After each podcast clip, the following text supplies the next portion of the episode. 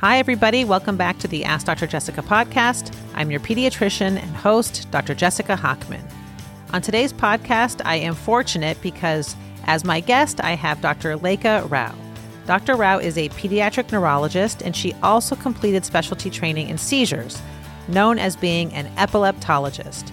So, on this episode, we talk about childhood seizures. They're fairly common and they are frightening for parents to watch.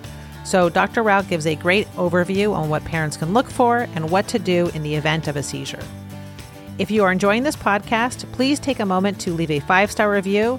It truly makes my day. Hi, welcome to another episode of Ask Dr. Jessica. This week we have my friend Lekha Rao. She is a pediatric neurologist and epileptologist. She works at UCLA.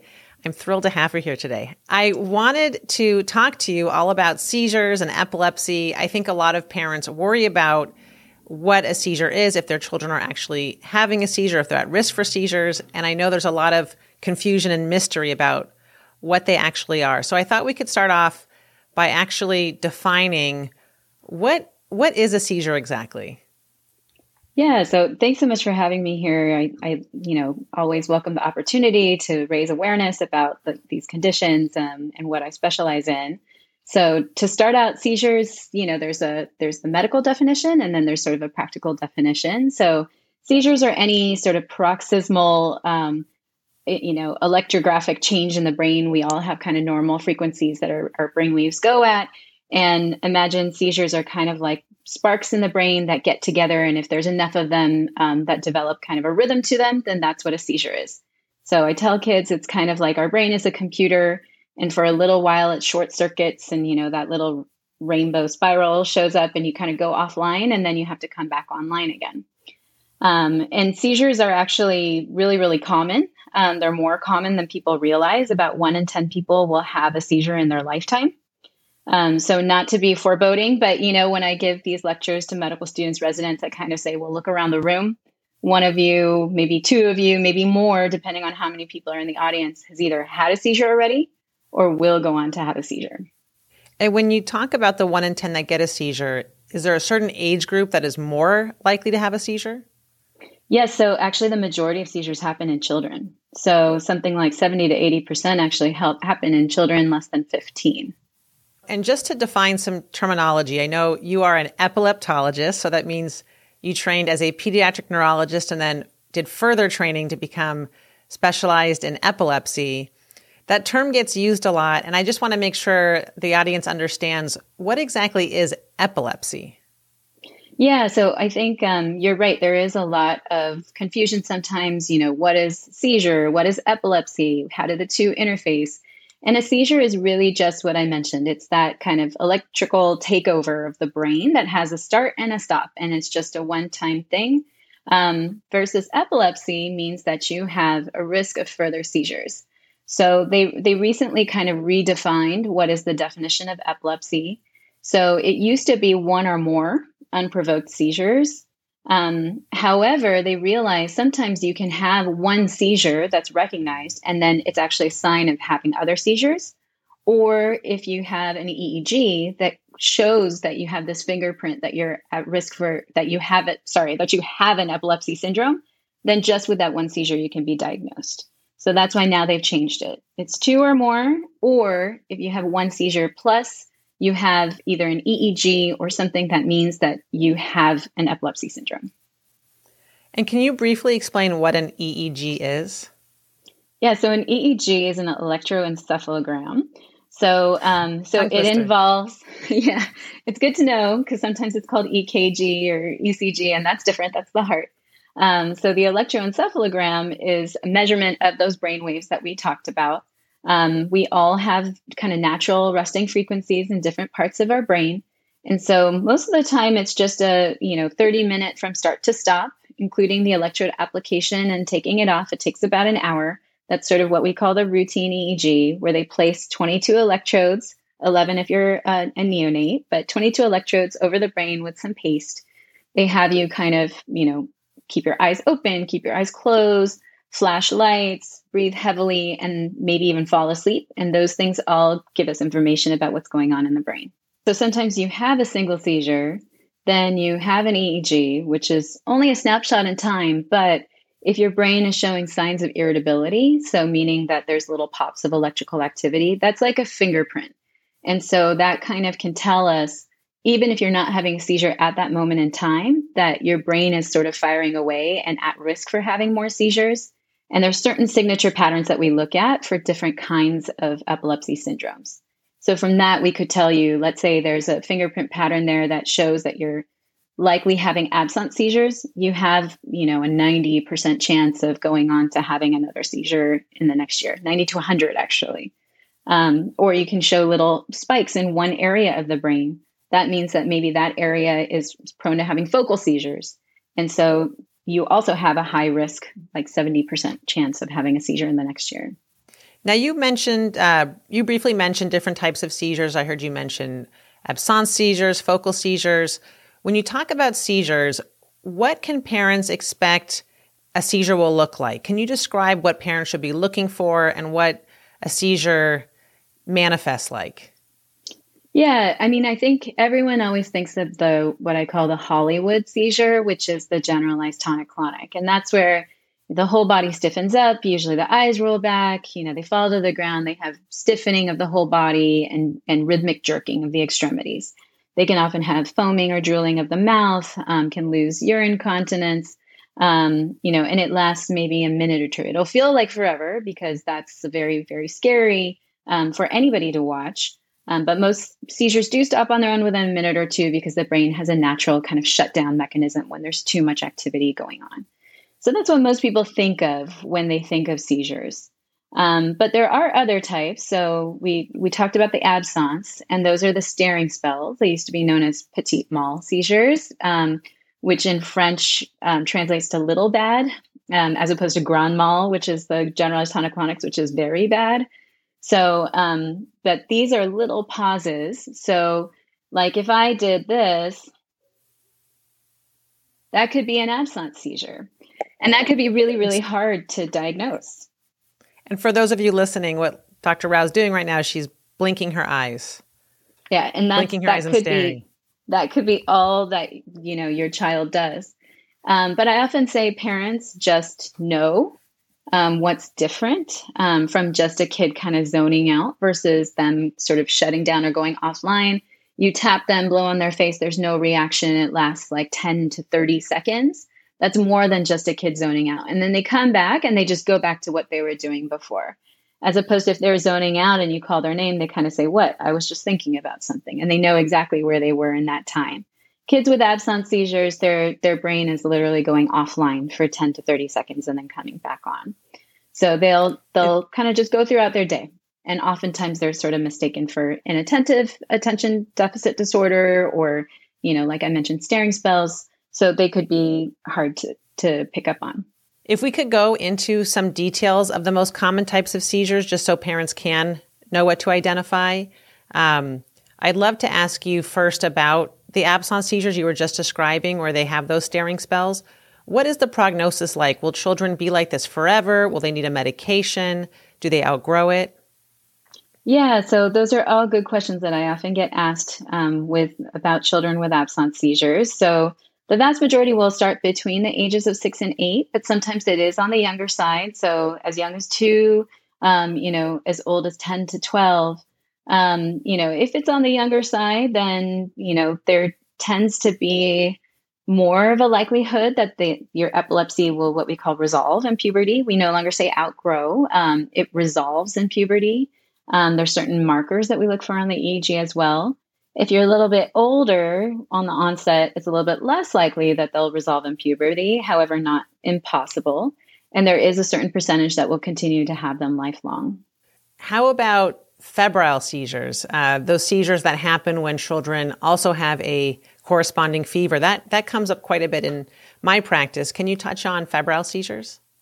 Yeah, febrile seizures are fairly common. And even though we don't hear about them so often, um, they are kind of one of those things that we learn about in general pediatrics because it doesn't always require an epileptologist. Um, and these happen between six months and six years. They're in normally developing children. Um, you know, they can be generalized tonic clonic. They can have focal features, meaning involving only one part of the body.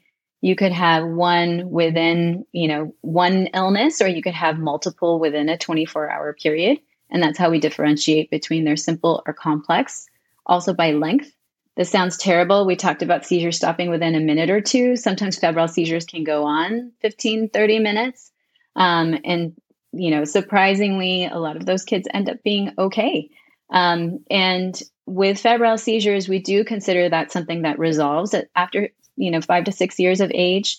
There's a small percentage that maybe they have an underlying susceptibility to seizures. So it wasn't truly febrile seizures, they were seizure with fever or there's certain ones that may have a genetic condition they go on to have seizures without fever or afebrile seizures so overall if you have simple febrile seizures your risk of epilepsy is not that different from the general population so the general population the risk is about 1.3 to 1.5% and it's about the same for simple febrile seizures for complex febrile seizures it's maybe the difference between 1.3 to 1.5% versus 1.4 to 1.6%. So it's a tiny little increase compared to the general population.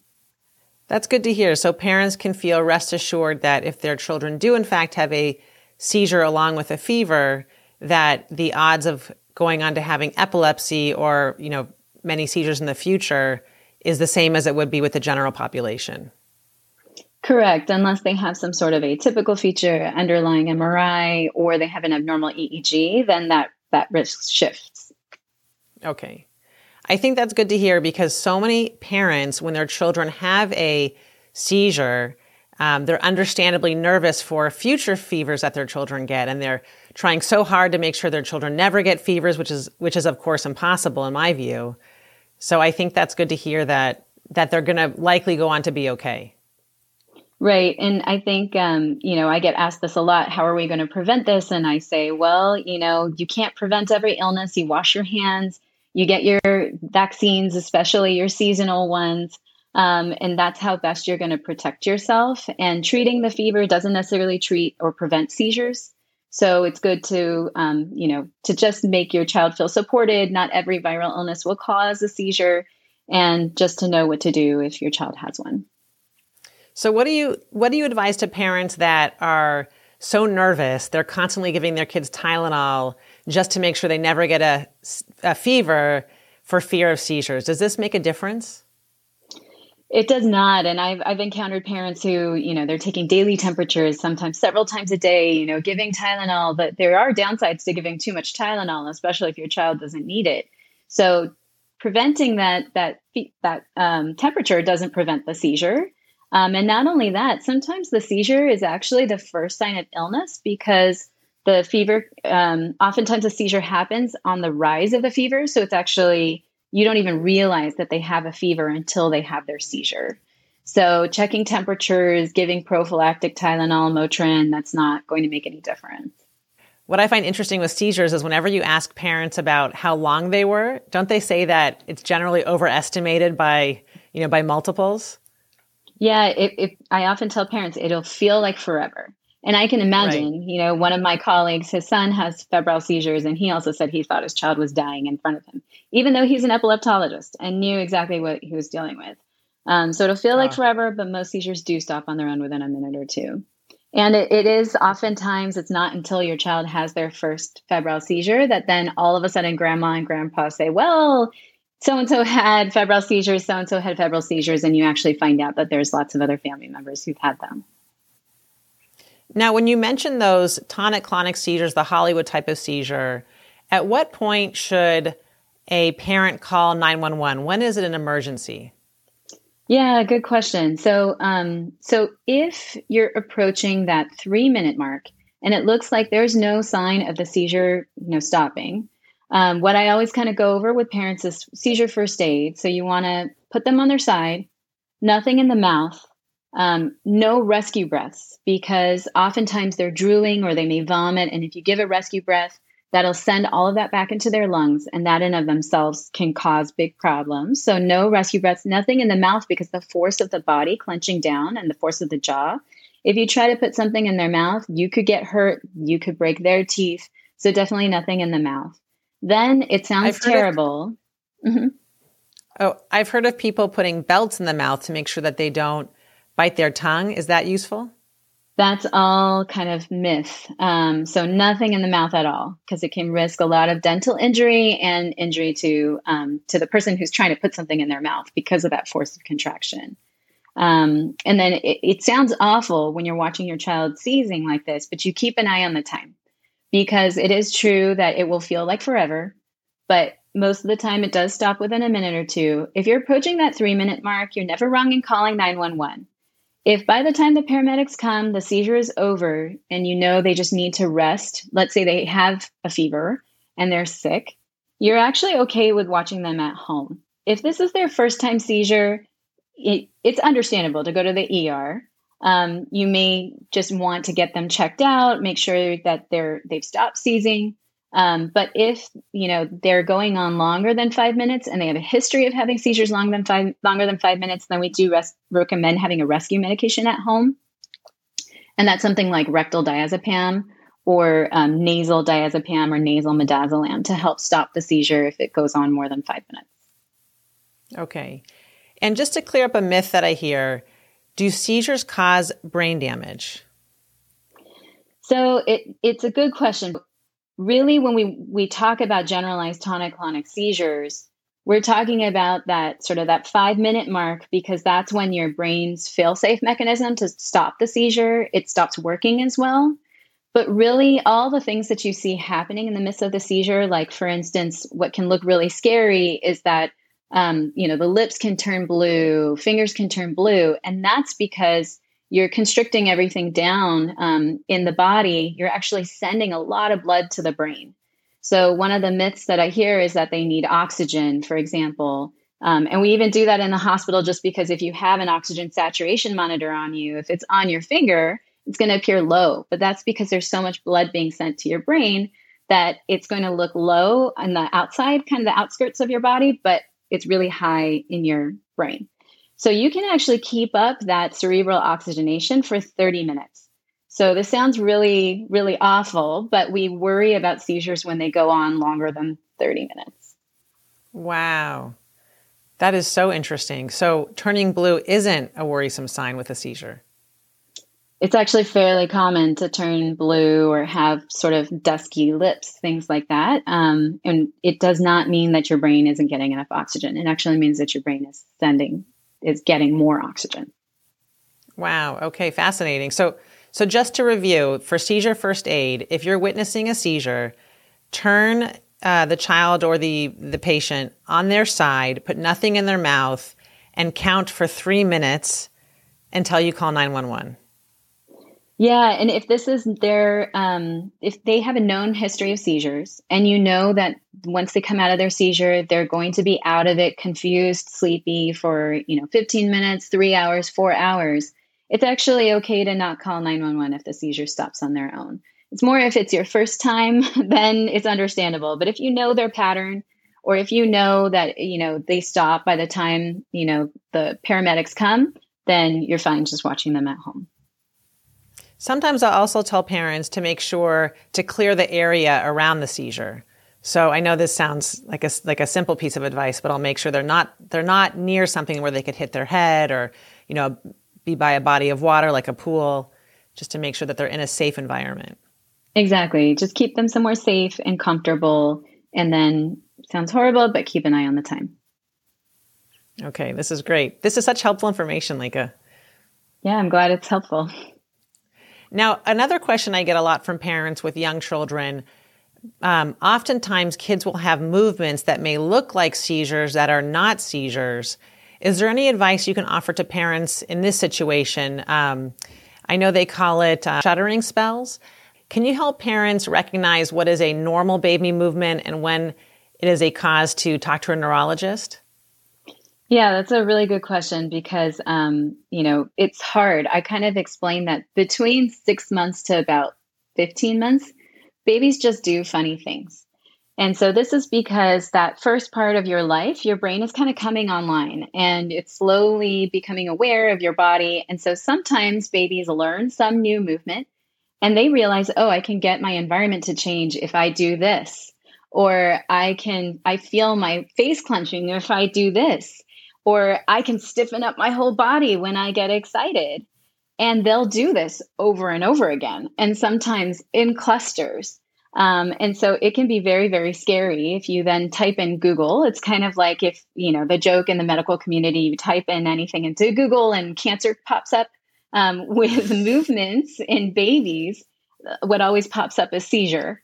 And for the vast majority of time, it's actually not a seizure. Um, and there's certain things that you can do to kind of tell them apart. So one is if it always happens in a certain circumstance, like it's always in the high chair, it's always when they're eating, um, it's, you know, you notice that they have these movements, a tooth pops out and then they go away. Um, you know, or you make the movement at them and they mimic it back, then you know that they're doing it on purpose.